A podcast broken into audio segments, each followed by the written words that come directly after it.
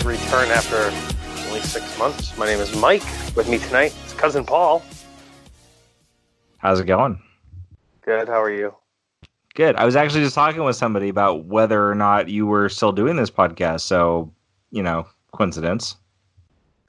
Well, I keep wanting to do more episodes, um, but then life gets in the way, schoolwork gets in the way, coronavirus gets in the way of new wrestling being on TV, and I I I thought about doing solo shows, just me talking about wrestling, but I don't know if people would care about that. And Yeah, it's solo shows you are have a hard. conversation, huh? Solo shows are hard. Conversations are always good. Yeah, and I don't know. It's not something I wanted to have a, a big long delay on or a big long break like this, but it's just something that happened, and uh, hopefully I, I can overcome it.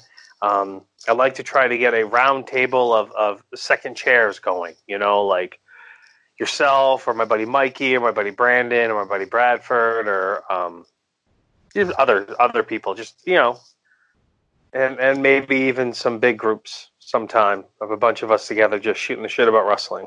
Yeah. Well, I have a feeling that now with the the dynamics of our changes in each of our personal lives, that uh, Yeah. it'll be easier for you and I to do it consistently, at least. Yeah, and like one thing that was happening, um, obviously not so much. Uh, like uh, my plan was is hopefully like if you were going to be going to Limitless every month, uh, we could record on the way down for you know the short drive down. We could record on the way back, just to talk about the show. You know, talk about what we're what we're looking forward to, and then talk about the you know what happened while we were at the show. Um, I think my yeah, but um, then you know again coronavirus, COVID nineteen shutting everything down. So That that disrupted that. That disrupted me seeing Kris Statlander kick Anthony Green's ass. So I'm I'm disappointed. yeah, that would have been a good fight, good match, good bout. So, anyways, I mean, wrestling is still on TV. Um, you know, it's it's our new normal now is, is wrestling with no fans, and uh, they- people either hate it or they love it. Um, it, it, what, what's your thoughts on it? I think the interesting thing about it is I think that if it is done well, it's good. And I think that uh, when it isn't good, it just showcases the talent that was developed to only work on crowd reaction or Yep. the talent who also just like they, they don't really have much more going for them than crowd reaction. So obviously I've mostly watched some WWE stuff here and there because I don't have cable, so I can't watch um, uh, Right. Dynamite. But um, you can tell the WWE talent that has nothing going for them but crowd reaction. You can tell the ones that are u- so used to playing off the crowd reaction that they Yeah. have skill, but it gets disrupted when they don't have that component. And you see the guys that Yeah, don't need it, the guys that are used to wrestling in front of nobody, and like it, it shows.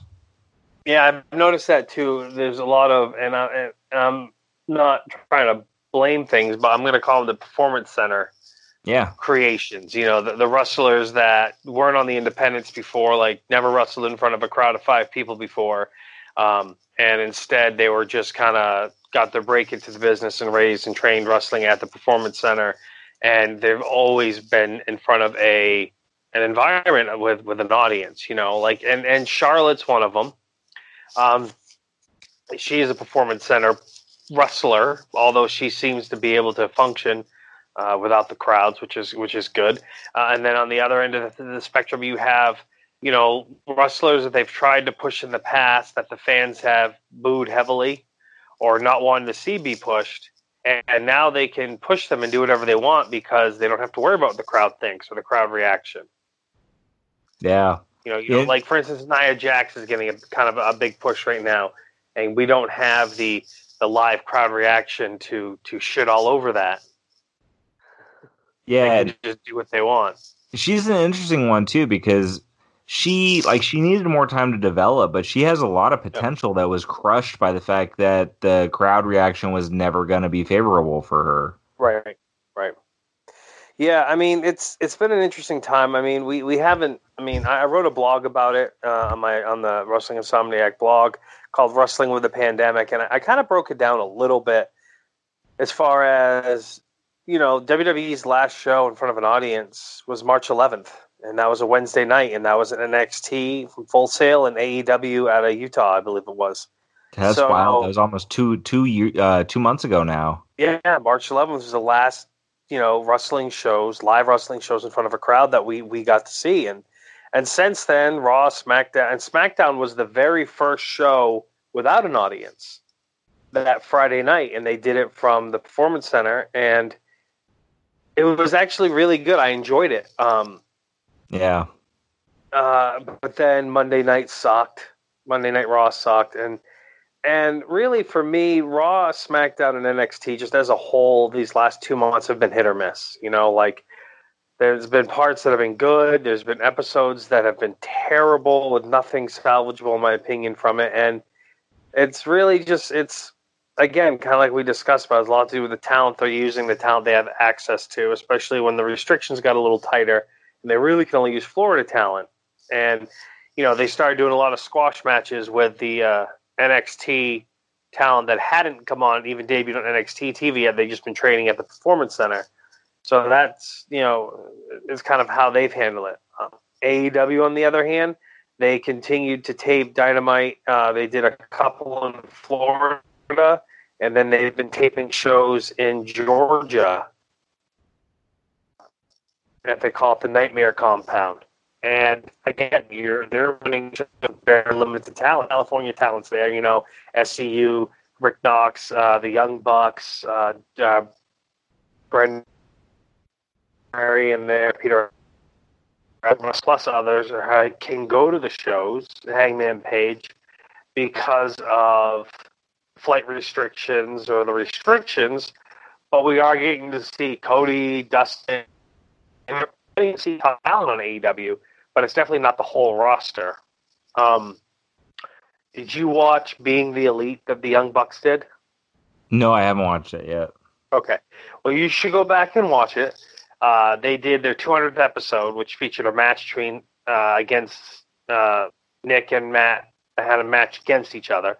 But leading up to it, uh, episode 198, and then they did a three part 199 they put on three days in a row where um, apparently Nick Jackson owns in his big estate he has there in, in California. He has tennis courts, and they put a wrestling ring on the tennis court, and they taped some matches. And they taped matches involving um, the Young Bucks, SCU, Brandon Cutler, Peter Avalon, and they call and, and two. They just kept calling them the Jobbers. Um, but they taped some individual matches, tag team matches, a, a Royal Rumble style match, and then the Young Bucks had their match, and it was all very entertaining.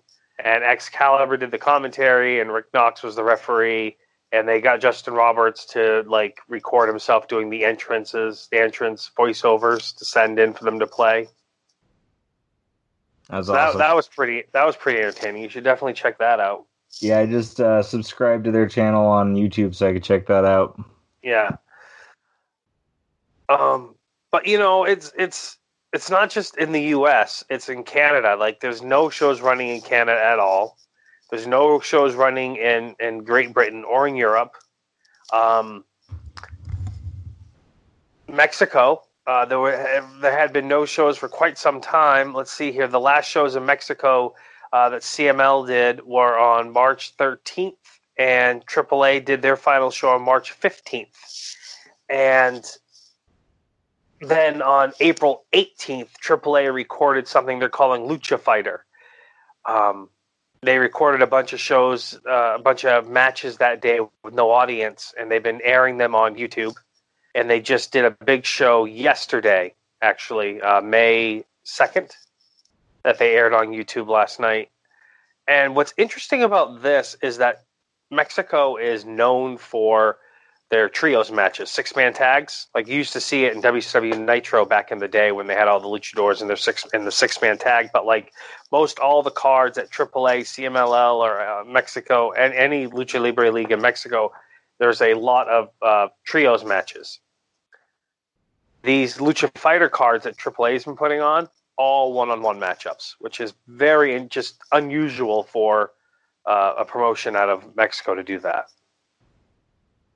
That's one of the interesting things about what's been going on is seeing some uh, unusual matchups because they have to work with what they have, and the dynamic yep. is very different. It's it's it's been interesting to see some of the changes in that regards. It's interesting to see, like with WWE, of course, there was the day where there were a ton of people cut, uh, and since then there's been a trickle of a few other people cut, and um, to see the dynamic of some people, where as fans we go like, oh, thank God we could see them actually get used somewhere now, and they can either go on the indies and make it well, right. or they could go to AEW. Like, I mean, you know, like the club the the revival. Yeah, seeing Doc uh, Doc Gallows and Karl Anderson get cut, I'd love to see them go back to New Japan. Um, I don't think they'll go to AEW, quite frankly, but I would love to see them do some indie shows first. Maybe go to New Japan. Um, I, I would love to see. Uh, I mean, obviously, the revival now calling themselves the Revolt. You know, they're. I would there's been an independent league out of North Carolina, and the, and both revival members are out of North Carolina. So there's no way they hadn't heard of these guys: Caleb Konley, Jake Manning, and I can't remember the other dude's name, but they were a, a trio team, and they had been calling themselves the Revolt for five years now. I know, and and like as soon as I saw the you know the revival reveal their name as being uh, Revolt, I was just like, I actually tweeted Caleb Konley and said, "Hey, have you seen this?" And he's like, "Unfortunately, I have." And he's pissed, and I think rightfully so because he's spent five years building mer- merch, building this this name and this team, and to have these other guys from the same state just who have a, a bigger audience, you know, uh, kind of swoop in and take it. it. That does suck. Yeah. It, but anyways, the most like interesting one to me is uh is Chris Hero. Hearing him get cut from WWE uh, yeah. Because, I mean, I've been talking. You showed me the one match with him and uh, Zack Sabre Jr. Yep. Uh, over and over. Like that is your old man. I say the same story over and over match. Like you show me that match all the time. Like, oh, you let me show you this Chris Hero match, you young whippersnapper. Um, it's Dude, like talking you, to my dad. Just, here's the thing: anyone that was at that show that night feels the same way because oh, we still don't feel like we fully paid for what we got. And I, I don't disagree. Like I only watched it on video, obviously, but yeah. uh, to watch that and to understand. I mean, when you first showed me, I didn't understand who either of the guys were at right. all. But now to understand who they were and to understand a lot more about indie wrestling than I did, because I mean, you first showed that match to me years ago. Well, uh, yeah, it was four. It was January 2016 is when that match happened, and yeah, so I'm sure the and, first time you showed it to me wasn't long after that, and at that point, yeah. I was I was uh, in a very different place in my understanding of wrestling because I was pretty casually watching. Uh, yeah. And it wasn't until guys started popping up in NXT, and the first NXT that I really watched was the the takeover that had Shinsuke versus um, oh, Sami Zayn. Sami Zayn takeover Dallas in 2017. Yeah. Yes, I mean there was a lot of good stuff before that, but that was when I started watching NXT closer, and that's when I started understanding yeah. a lot more about independent guys. And you know, I mean, obviously, I knew there were independent wrestlers that could do good stuff, but I didn't know how to engage to it until then. So right. something like Chris Hero versus well, Zack I mean, Ryder was was uh, a bit lost on me until I understood more. Zack Sabre Jr. I'm sorry, Zack Sabre, not Jr. Zack Ryder. Zack Sabre Jr. Jesus. Yeah, yeah, I know I was well, going to. Every every one of us that were there that night that we we still talk about that match because we paid ten dollars for front row. Yeah, ten dollars. You know, essentially at a, an American Legion Hall in Orono, Maine, on a stormy night in January, we got a blizzard.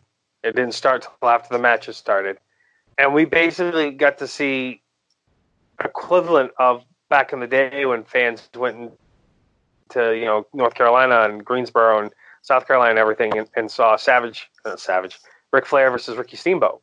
Yeah, you know, it's the equivalent of that. We got to see Zack Sabre Jr. against Chris Hero, where who in 2016, 2015, and 16 had a tremendous series of matches against each other for PWG in California, uh, Progress Wrestling in the UK, uh, uh, Evolve Wrestling, and then you know Limitless Wrestling of all places and they went 30 minutes almost that night in Orono and put on a damn fine friggin' match. Like it was just crazy, just crazy. And I think that's we're all still in disbelief four years later that we saw that match in that environment and, and, and every like it was just crazy, craziness. But anyhow, yes, I'm excited to see some of these guys on the independents whenever they start up again. Um, to go back a little bit, uh, I, I, talked about uh, Canada, UK, Europe, and, and, Mexico, and Japan. Japan's in the same boat. I mean, uh, the two biggest promotions in Japan, All Japan, New Japan, and uh, Noah. So I guess the three biggest promotions haven't been hadn't been running shows. Uh, New Japan's last show was February 26th, which is crazy to think that they haven't run a show in over two months, and they still haven't. Um, pro wrestling, uh, All Japan's Russell had, I, I, believe, they've done a couple shows with no crowds. Uh, Noah has been running shows with no audience. In fact, they just finished up their global tag league tournament um, which was won by Dr. Wagner Jr. and Rene Dupree. Yes, Rene Dupree from La Resistance fame in the WWE is now uh, the Noah Global uh, Honored Tag Team Champion and uh, first Gaijin team to ever win the Global Tag Team Tournament Cup. So it's just uh, it, it's interesting. And on the local front, Limitless Wrestling back in March after they had to cancel their March show in Westbrook. That uh, kind of that same weekend, it might have been the next weekend before they put all these sanctions down on crowd sizes and this and that. Uh, nah, they might have even broken the rules. Come to think of it, uh, they they taped a series of matches, uh, six episodes worth of matches at the dojo up in Orono, and uh, it's called Pandemic at the Dojo. And every Tuesday night, it's been airing uh, on IWTV, which is Independent Wrestling Television, which is like the WWE network but for independent wrestling. And it's about an hour long show. They've been putting all the matches on YouTube as well. They also air the show on Facebook Live. And it's uh it's it's been fun to see some local wrestling that way during this time. But the last episode is this coming Tuesday, so be, uh, they've talked about releasing some old footage after that, but it'll be interesting. I mean, otherwise, there's there's no new content. Like there is, this is this match this Tuesday night is the last new independent wrestling content that I'm aware of in the United States since this started. Yeah, it's a wild time. It is. It's, so. Uh, it's definitely made me think a lot about how we can go about supporting the people that we appreciate too because uh, I, you know, like I'm a big comic fan, so like I've thought about that with uh, different, you know, artists, stuff like that, being able to do stuff. But uh, having just gotten into Kris Statlander because she was at the the Limitless show we went to, the last one before all this happened, and then you yep. know she was starting working with AEW and everything. Um, and just seeing like, yeah, I mean, she still has very much that like connection with the indie wrestling scene uh, so yep. starting following her on Twitter and seeing other indie wrestling stuff, just it gets you thinking like so like Anthony Green, you know, I had tweeted you, but of course you already knew about it. The card that he did of his uh, WrestleMania Day weekend, you know, stuff like that. Like WrestleMania weekend, yeah, a trading card, yeah, yeah, yeah, uh, stuff like that. There's like a lot of cool stuff that's like now's kind of the time to like watch what's out there, but you know now's the time to spend your money on uh, on merchandise for somebody you appreciate, help them make ends meet until stuff can start back up.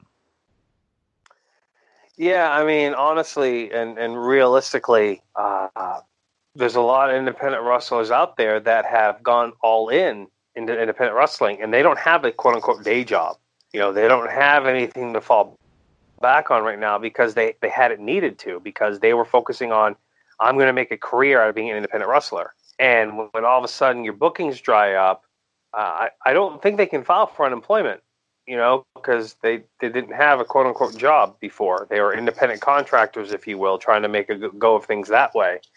Uh, so I actually don't know how that works, but it, it is tough for them right now. A lot of those wrestlers, and a lot of them are selling, you know, some, you know, they're good merch, uh, launching new T-shirts, uh, or have like you know, Anthony Green's trading card, or you know anything in between like that. So I mean, it's yeah, you're right. It is a time I myself am going through a lot of body changes with my I had uh, surgery and for uh, had bariatric surgery in February. So, like right now, the idea of me buying any clothes is not something I'm doing. Uh, uh, however, I did support in Black Card. I'm waiting for it to arrive in the mail. I, have I've bought a couple other independent wrestlers. They have trading cards they've put out. I've picked up. I've, I've purchased those from them. Um, they had a huge 50% off DVD sale. I, I bought some DVDs. Uh, holy shit, Mikey has gone crazy about Pass Box and Ring of Honor and, and everything as well. It's actually kind of crazy. My issue with uh, anything WWE, and I've looked at their their site, WWE and Wrestling, and everything. At First, New Japan, it's just expensive to ship something from out of, out of the country. It's just too it, it, shipping is so expensive, and it's taking months. Um, and WWE, I've just I have not been clothing line. I think we talked about this today or texted about. It. I've just not been a big fan of their clothing line in such a long time. Like I, I haven't. They put their T-shirts out. I. I, I look at them to have. I just go, eh. Yeah, know? it's like they pump um, out designs too quickly, and uh, the last one I remember really liking was so you and I both got a Pete Dunne T-shirt, and that one was pretty decent. And there was a yep. Tommaso Ciampa uh, Blackheart T-shirt that I really liked. Also, oh. those are the last ones I remember liking. Yep. And then they our Foundation shorts that I sent you the link on yesterday. those are cool, but I can't I can't imagine spending fifty bucks on shorts right now. Yeah, no, absolutely not. Uh, I just, um, I can just either. I just to go outside the realm supporting, you know, yes, comic from them, and I know you've been supporting and everything as well. Yeah, Yeah, pretty much. I got a, I got a bunch of. I mean, I showed you the. uh what one did I show you? The, the X Files one. I got a GI Joe one uh, box from IDW coming, and uh, Ninja Turtles one. There's, you know, it's an interesting time where it's a uh, a time where places, companies, people, whatever, can spend their time focusing on how to put together a bundled product that people are gonna want, yep. rather than having to think about producing new content really right now. It's, it's a strange time, that's for sure. It is a strange time. Um, I think my favorite new wrestling content that's out there right now, though, is Vice TV's TV series Dark Side of the Ring. Mm. And I don't know if you've watched any of these, but this season has been tremendous. I haven't watched any, but I see people tweeting about them like crazy, and yep. I I, I want to check this out. That's for sure. Well, I'll send you some YouTube links. Um, you know, you can go to the Dark Side of the uh, Ring official YouTube page, and I believe the two-part Chris Benoit opening episode is on there for free. Otherwise, they're $1.99 an episode. And then, of course, there's people that bootleg it up on YouTube constantly.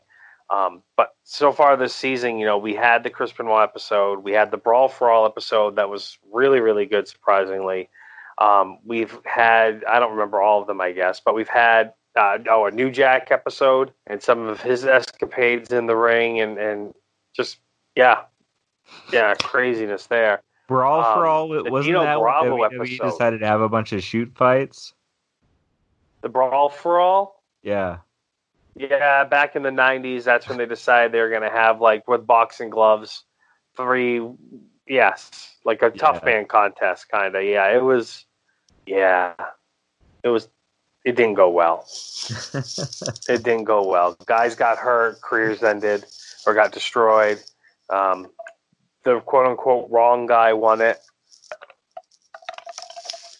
So, um, the Dino Bravo episode was surprisingly tremendous. Like there was so much about the Dino Bravo episode I just didn't realize. Um, they just did such a great job with it, And then the most recent episode was about Dr. D. David Schultz. That again was also fantastic. So um, this is some great new wrestling content that's out there as far as it's old footage, but it's new interviews.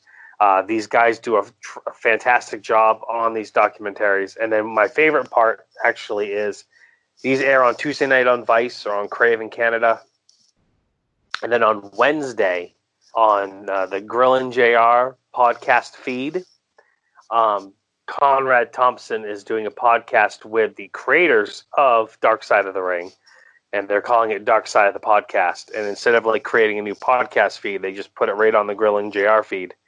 And it's awesome. I mean, I love watching the episodes and then afterwards listening to them talk about the episodes and their experiences with the wrestlers in the episode and the reenactments and little tidbits that didn't make it into the episode and just all the trouble and stuff that they went through to to get those interviews done and get those filmed. I mean, it's it's well worth. It's a fantastic companion to the episode, and it's it's well worth your time to listen to uh, those podcasts. Yeah, I'll have to check those out. I'm very interested in the the documentaries and the the subject matter of the documentaries. Like, definitely really hits on those things. Is uh, even though I was a latent wrestling fan for a number of years. I was so yep. into it when I was a kid that I had dug into these threads of stuff that back, I mean, back when I was a kid digging into the stuff, the internet was hard to even use, you know? But, um, yep. getting, uh, uh, some knowledge of like, you know, eh, Dino Bravo's death and stuff like that. Uh, these documentaries yep. are like exactly the things that I was like barely getting the threads of as a kid that to me they're right. just like, oh, well, that's that's exactly what I what I want to hear about. Well, like when I was a kid, um, I was born in 1979, and, and Dr. D, like when I was five six years old, you know, that's when he was kind of in the WWF his big time before his John Stossel incident, and I just remember between watching it live on TV and watching it, um, well, not it wasn't live live, it was taped, but you know what I mean, watching it on TV as as it aired or my when my dad would rent the VHS tapes for me at the video store and everything. You know, I, I knew as a kid then that wrestling probably wasn't on the up and up. Um, I would never call it fake. I never called it fake then, but you know, it just I wasn't stupid. Okay, I'm just gonna say it that way. Like I, I thought there was something, but it didn't matter to me. I didn't care because I loved it so much and it was entertaining. But I never once thought that Hulk Hogan's time as champion was in jeopardy. Like I never felt he was going to lose a title. I never thought anyone was ever going to beat him. Excuse me. Like I just even when King Kong Bundy broke his ribs and they had their steel cage match at WrestleMania two, I didn't think Hogan was going to lose. Even when he wrestled Andre the Giant at WrestleMania three, I didn't think Hogan was going to lose. Like I, I never in doubt. But when he wrestled Dr. D. David Schultz, I thought there's a chance Hogan would lose because maybe the rest of these guys are not as tough as they seem. Dr. D, he seemed like a tough SOB and scared me a little bit when I was a kid. so it's hilarious when I watched the documentary last week and uh, him and Hogan were like friends, and Hogan slept on his couch for a time when he first got into wrestling you know, to learn things like that. So yeah, yeah, it was just uh, it's it's well worth watching these these uh, Dark Side documentaries. But otherwise, I mean, what kind of wrestling have you been watching? What do you so find been, yourself uh, going to? Yeah, I've been uh, I've been jumping around a little bit. Um, I haven't been like concretely sitting down, fully concentrating on a whole lot of stuff uh, on TV lately. I've been doing more reading and uh, a bit of video games, but um, you. So one thing is you sent me, or you sent me, you gave me some DVDs. Um, and I watched uh, a couple of them right off the bat. Uh, one was the Young Bucks documentary, which, especially like knowing what's going on and you know their success with AEW right now, and then you tell me about their their match with each other, and it just seems perfect. Um, watching that DVD where it's them uh, still very much grinding on the indie scene um, was really good, and like it really did. Like, I mean, I've always had some appreciation for them, but to just like see them as people definitely made me appreciate them even more. And then I watched the uh, the Candice LeRae and Joey Ryan one, which once again it was just basically a, an interview documentary. Um, they did have a match at the end with uh, Mia Yim and Leva Bates, I think it was. Um, yep. So like that was the one match in that DVD I got to saw, see them actually wrestle. Uh, but both of those, it was very fun to watch and see their personalities. And Joey Ryan, I didn't know anything about. Like I haven't watched him ever before that. But Candice LeRae, obviously, I had, and the Young Bucks, I had seen at least some. Uh, but seeing them, like the Young Bucks one, especially seeing them when they got to uh, the part of the documentary where they had their match with uh, the Hardys, was really cool. Like just seeing how not only how excited the Young Bucks were to be there and doing it, how confident they were in what they were doing. Then also the Hardys, yep. like obviously they're confident in what they're doing, but their enthusiasm for what they were doing was really impressive. So that was pretty cool. Um, aside from that, I've I've been jumping around random stuff. I mean, you and I had both gotten on a thread of uh, so a while back. Obviously, we haven't done this podcast in a while, so this is uh, at least a little bit we're talking about. Uh, the weekend before WrestleMania, I was so stressed out by stuff. I thought WrestleMania was that weekend. I was so excited about it that you said, "Hey, let's just watch some wrestling tonight." So we sat and watched, uh, talking with each other on the phone. We watched wrestling for like three hours. Um, yeah. Which is like if you took WrestleMania and boiled it down to like all the actual wrestling, it was you know pretty much the same amount of time. Um, but we watched some good matches. Uh, I didn't know exactly what to recommend, but I, I, the only I think the only match I could think of was I wanted to watch Steamboat uh, Savage. Savage from Steamboat from WrestleMania three. So you had yeah. us watch Steamboat and Flair, which got me watching more Steamboat and Flair matches. Yeah. Uh, I can't remember all the things we watched. We we floated through a whole oh, bunch of stuff. Geez. I, Mike I Awesome. think we opened. We uh, opened with um, we opened with uh, Tully Blanchard versus Magnum TA. I quit steel yep. cage match United States and that's when that's another match you've shown me that a couple of times because it's your favorite match, obviously. But uh, yeah. definitely like that. That was the biggest example to me of how my uh, appreciation as a wrestling fan has grown in the last eight years. Uh, since I've been in Maine and we've we've been watching wrestling more often together. Um, Have you only been in Maine for eight years, but at the same time you've been in Maine for eight years already? Yep, pretty much. That's where we're at. Sammy is uh, well, he's going to be in July, years. so I, I, guess we're about to hit nine years. I think. Yeah, because I say eight years ago I helped you move, and you were already here. Yeah, yeah. So nine years. We're about to hit nine years, I think, or we just hit. Still, though, it's like it, it's crazy. It's been that long already, but at the same time, it's already been that long. Yeah, you think about some of the stuff that we did. We went to that uh, the big time wrestling show where I got to meet Bret Hart. Uh, yeah. You know the the first limitless show I went to show. with you. The what now? The first limitless show I went to with you, which that yep. still blows me away. You were talking with, about with Cody seeing uh, JT Dunn. Yeah, Zack, You you know you saw Zack Sabre and uh, Chris Hero wrestle for ten bucks. We got front row tickets with Cody Rhodes headlining for thirty bucks, and saw him wrestle JT Dunn. But then we saw yeah. Dijak, we saw Hanson, um, we saw a lot of people at that show. I mean, and that show was good top to bottom too, as far as oh yeah, the matches. Show. I'm pretty uh, sure Darby Allin was on that show as well. It's, yeah, it's just crazy. Like all these guys who have been in Limitless Wrestling, and I, am very glad that I went to that show. That was that was a heck of a thing. Um, but anyway, so yeah, that, that's yeah, we went to Sukee Arena for another big time show where uh, Scott Hall, Kevin Nash, and, and X Pac were there. X Pac yeah. were there. Remember that one? Yeah. And the really crappy Savoldi, uh, not Savoldi, but NWO on Fire IWE show in Lewiston at that little tiny building. That was awesomely bad. yeah, that was uh, exactly that was awesomely bad. So I think I mean, Randy um, was the ring announcer for that, wasn't he? He was, yeah. Did you go with me two days earlier to the IWE NWO and Fire show they had in Fairfield? No, I did not. Okay, all right. I went to the Friday night one in Fairfield and then the Sunday matinee one with you.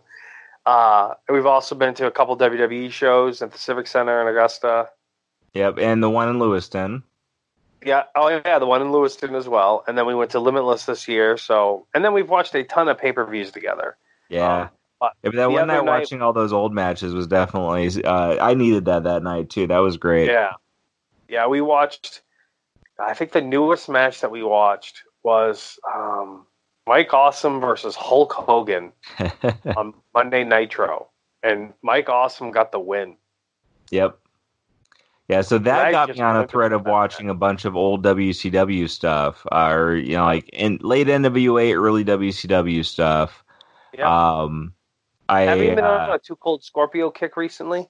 Yeah, I got on a 2 Cold Scorpio kick, and I watched a bunch of matches, um, just kind of random ones. I just kind of yeah. put it on. A lot of times when I watch wrestling, I'm going to bed, so there's no telling how long I'll actually stay awake for it. Um, yep but I watched a few uh, 2 Cold Scorpio matches because I loved him for. I didn't watch him in ECW, but I watched him in WCW. And then when he went to WWE's Flash Funk, it just you know was never quite the right. same. But I loved him. Oh for no, he, he wasn't. Yeah. Um, but most of the matches I've actually watched when I got on that kick were after he went back to ECW after the okay. WWF run. Uh, so he's you know he's he's older, he's a little bit thicker of a guy, but man, could he go? And it was um, the matches I watched were fun to watch. And I want to dig back and watch some of the older ones when he was younger. Um, and then the I randomly started watching WrestleMania 17 the other day, and I don't know exactly why. I think there were various matches mentioned, and I didn't know what the hell WrestleMania they were from, to be honest. So I just like. Hmm. I'm gonna guess WrestleMania 17. So I put that on. The first match is Chris Jericho against um, uh, Regal. Yep. And so I was already like, this is this is starting off good. And I, I watched that match. Believe, it, yep. I believe WrestleMania 17 has the gimmick battle royal as well. Did they have that? I, I think got, it does.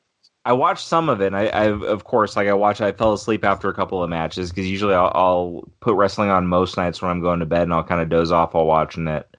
Um, but that Chris Jericho Regal match, uh, like one, you know, they show a little bit of video package, so you kind of know what's going on. That was an era that I didn't watch wrestling at all, so everything was, you know, not just like ah, I've seen this before, you know.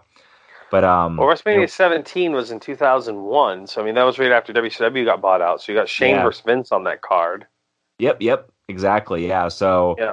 um, Regal, I looked it up. Regal was 33. Regal was younger than I am and yeah. he feels like an old, old veteran wrestler whenever you watch him.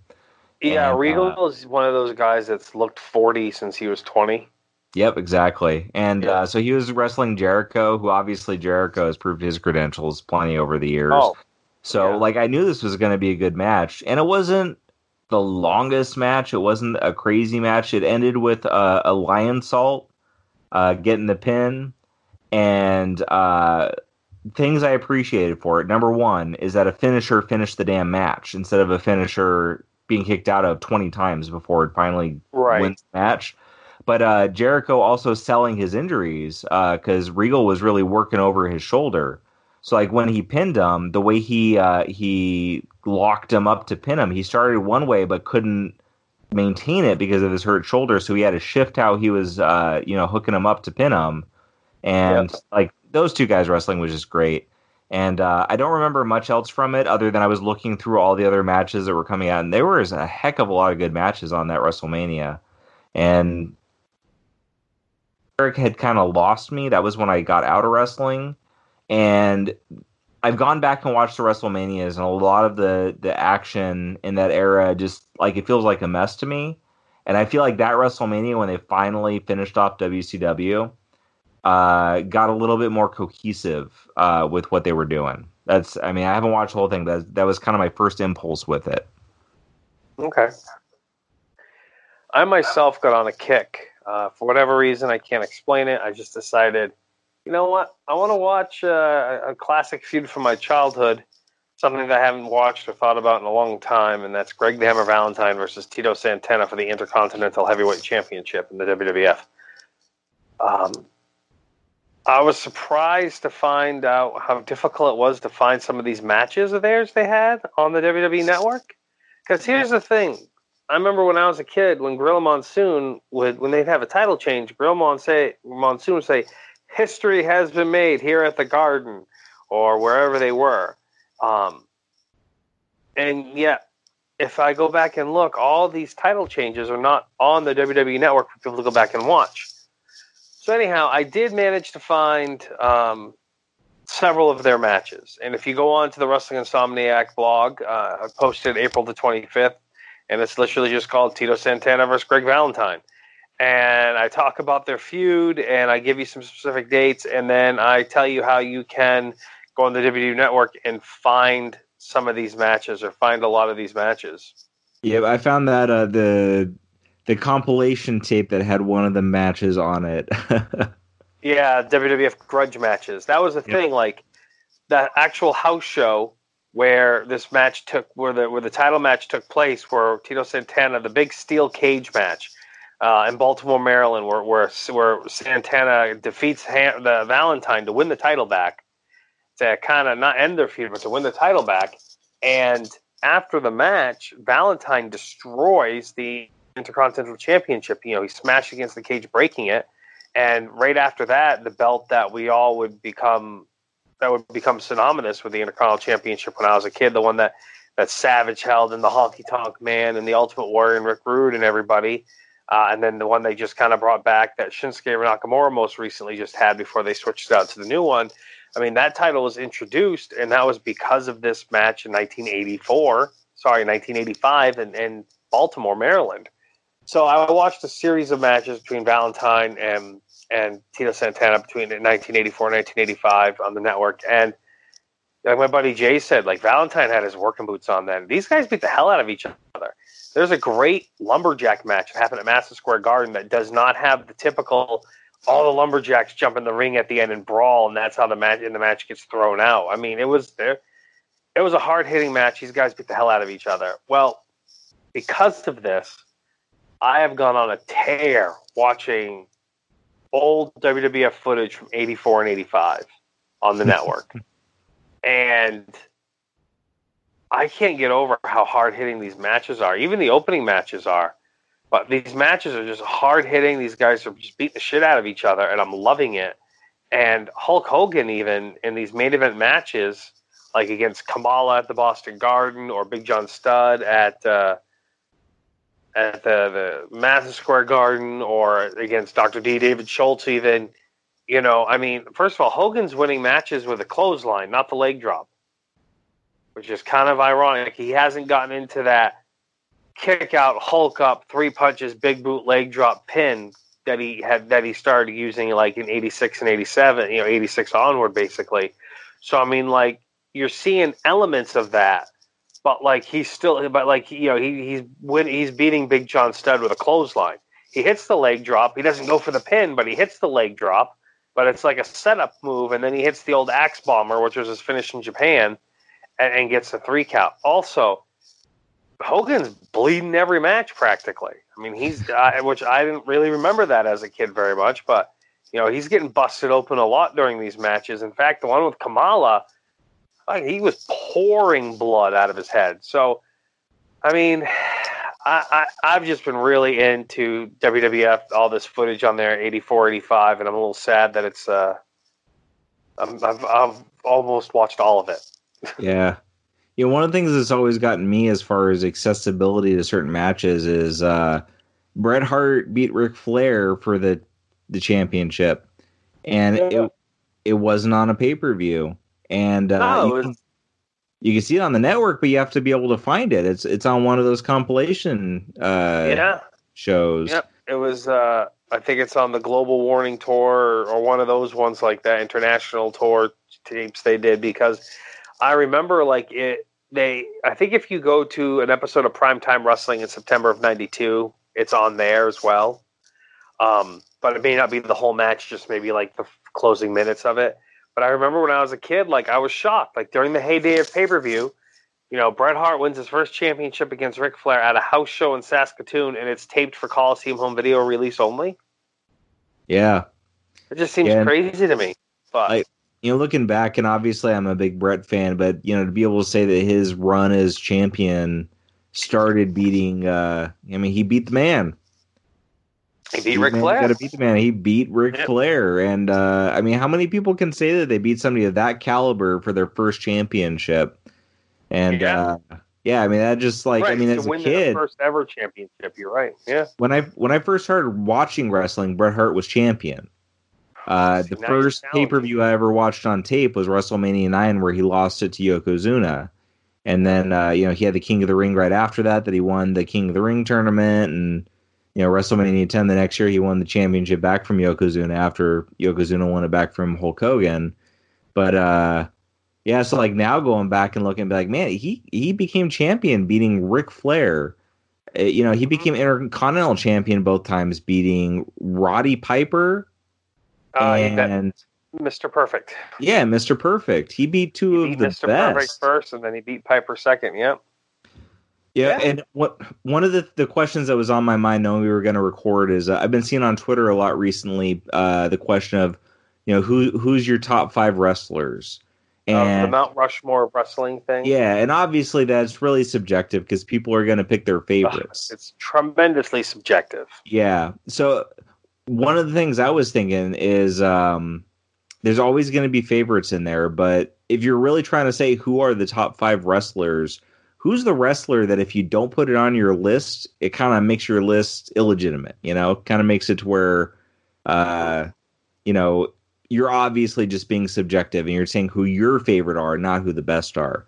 Like Flair obviously would have to be one of those guys, right? Yeah, I, I would think so. Yeah. Yeah. So I mean, my two cents is if Bret Hart's not on your list of the top five wrestlers, your Yeah. list how how valid can your list be?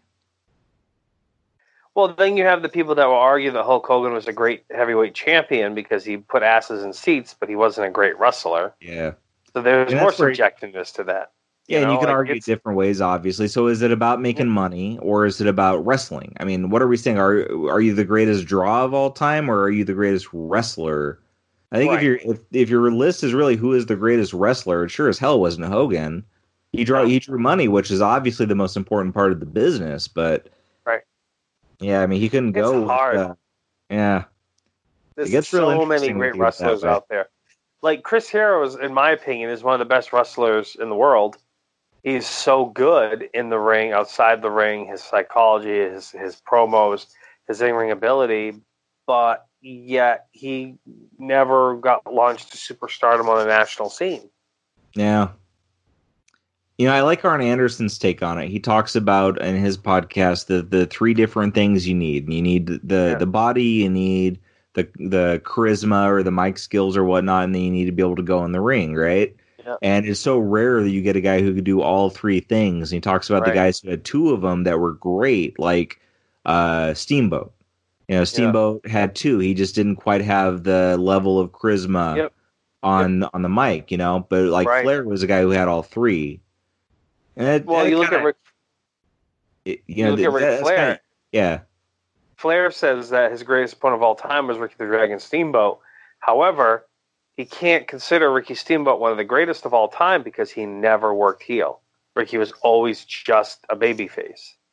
So yeah, you know, you have two of the best, Arn Anderson and Ric Flair, both, you know, giving Steamboat all the credit in the world but at the same time, both point poking holes, like you said. Like Arn Anderson said he didn't have the charisma, and Ric Flair said he he never turned he never worked heel or he's only ever worked babyface. So you know, it's you're right, it's subjective. Even with the top wrestlers in the world, this is subjective. yeah. It's an interesting conversation. And go ahead. Sorry.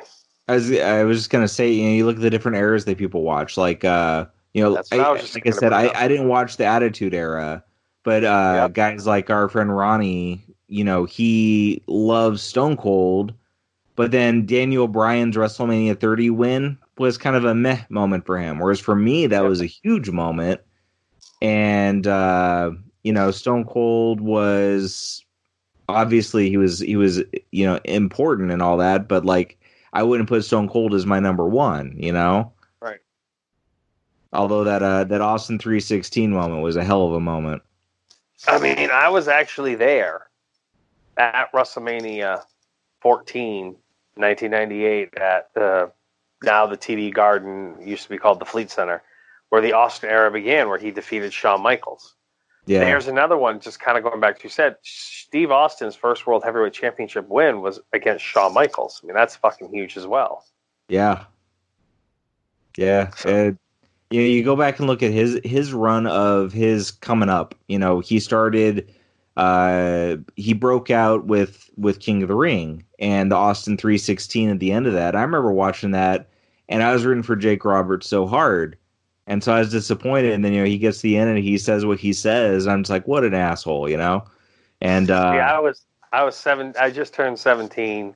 That was right up my alley. That was Yeah. right in my wheelhouse of, of where I, you know, I I had just kind of gotten over the hump of cartoon wrestling, and I was watching ECW at that time at my, at my buddy Jay's house uh, on his satellite dish at one o'clock in the morning on Saturday. You I know, was Friday like to Saturday 13, I, wasn't over yet. yeah. So But like yeah, to me, man, now, like that though, and I get chills watching that. He just Oh, he yeah. that so well. But I mean, he has that, and then he has uh, the match with Bret Hart at Survivor Series that I watched. That was before their match at uh, at WrestleMania 13, which I've rewatched that recently. And you know, that was when I was starting to get out of wrestling, so I wasn't watching it consistently then. And when I saw that, I was frustrated by it because I didn't want Bret to turn heel.